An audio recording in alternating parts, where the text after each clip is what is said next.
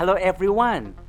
Climate change is causing hurricanes to intensify faster than ever. We are going to talking about this topic today in the Power Club podcast. So see you in a few seconds. We need to do more to save the earth, cause now it's not enough. Working as a team, we can through the Power Club. Go to powertablets.net and join the Power Club. Join the Power Club. Welcome to the Power Club, the club to call you out your soul to heal the earth. My name is Tirapat K. Follow me on Instagram at twerapat.kkk. This episode represented by the Power Tablets. Use the tablets, save the earth. Power tablets. Use tablets. Save the earth. If you care about saving the earth, then join the club, the Power Club. It's free. Get climate change news and notifications, plus listen to the Power Club podcast. Sign up for free today at powertablets.net. That's powertablets.net. Hurricane Ian is strengthening rapidly in the Caribbean as it passes over the ultra warm waters of the Caribbean and the Gulf of Mexico.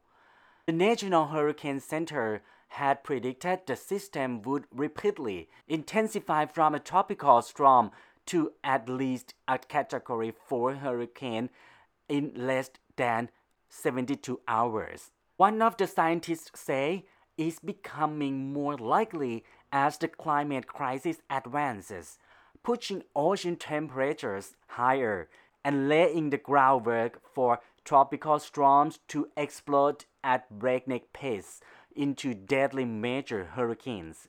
Rapid intensification is precisely what it sounds like. A hurricane's winds strengthening rapidly over a short amount of time. Scientists have divided it as a wind speed increase of at least 35 miles per hour in 24 hours or less. Hurricane Ian's has been in the forecast for days, giving Cuba and Florida two benefits of time. Winds is the storm increased from 45 mile per hour Sunday evening to 80 mile per hour late Monday morning, and more strengthening is in forecast. Ian could intensify into at least a category 4 before it makes landfall in Florida midweek. So more than 90% of global warming over the past 50 years has taken place in the oceans, according to the National Oceanic and Atmospheric Administration. The past five years have been the warmest on record for the world oceans. Scientists had shown humans are the nominal cause of the relentless warming trend. Planet warming emissions from fossil fuels trap heat in the atmosphere, creating an energy imbalance. The oceans in turn absorb 90% of the excess heat, which had led to an alarming increase in temperature and much of the warming has happened in the top levels of the ocean where hurricanes get their energy. Jeff Masters, a meteorologist at Yale Climate Connections, said. Alright, so now we know the storm from the climate change because the temperatures change.